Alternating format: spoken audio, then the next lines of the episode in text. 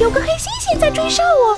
救命啊！救谁命啊！把我的牙拔掉？我让他做你大怎么可王以这样吓唬一个猫头鹰宝宝呢？就不听我们要选十二种动物。你怎么在这里小便呀？吹了一个好大的泡沫呀！所没以关系，我还是一样喜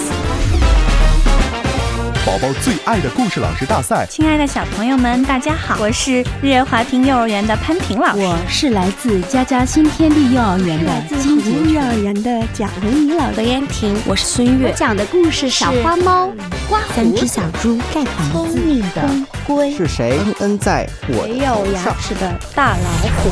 宝宝最爱的故事老师大赛就在新年元月，敬请关注。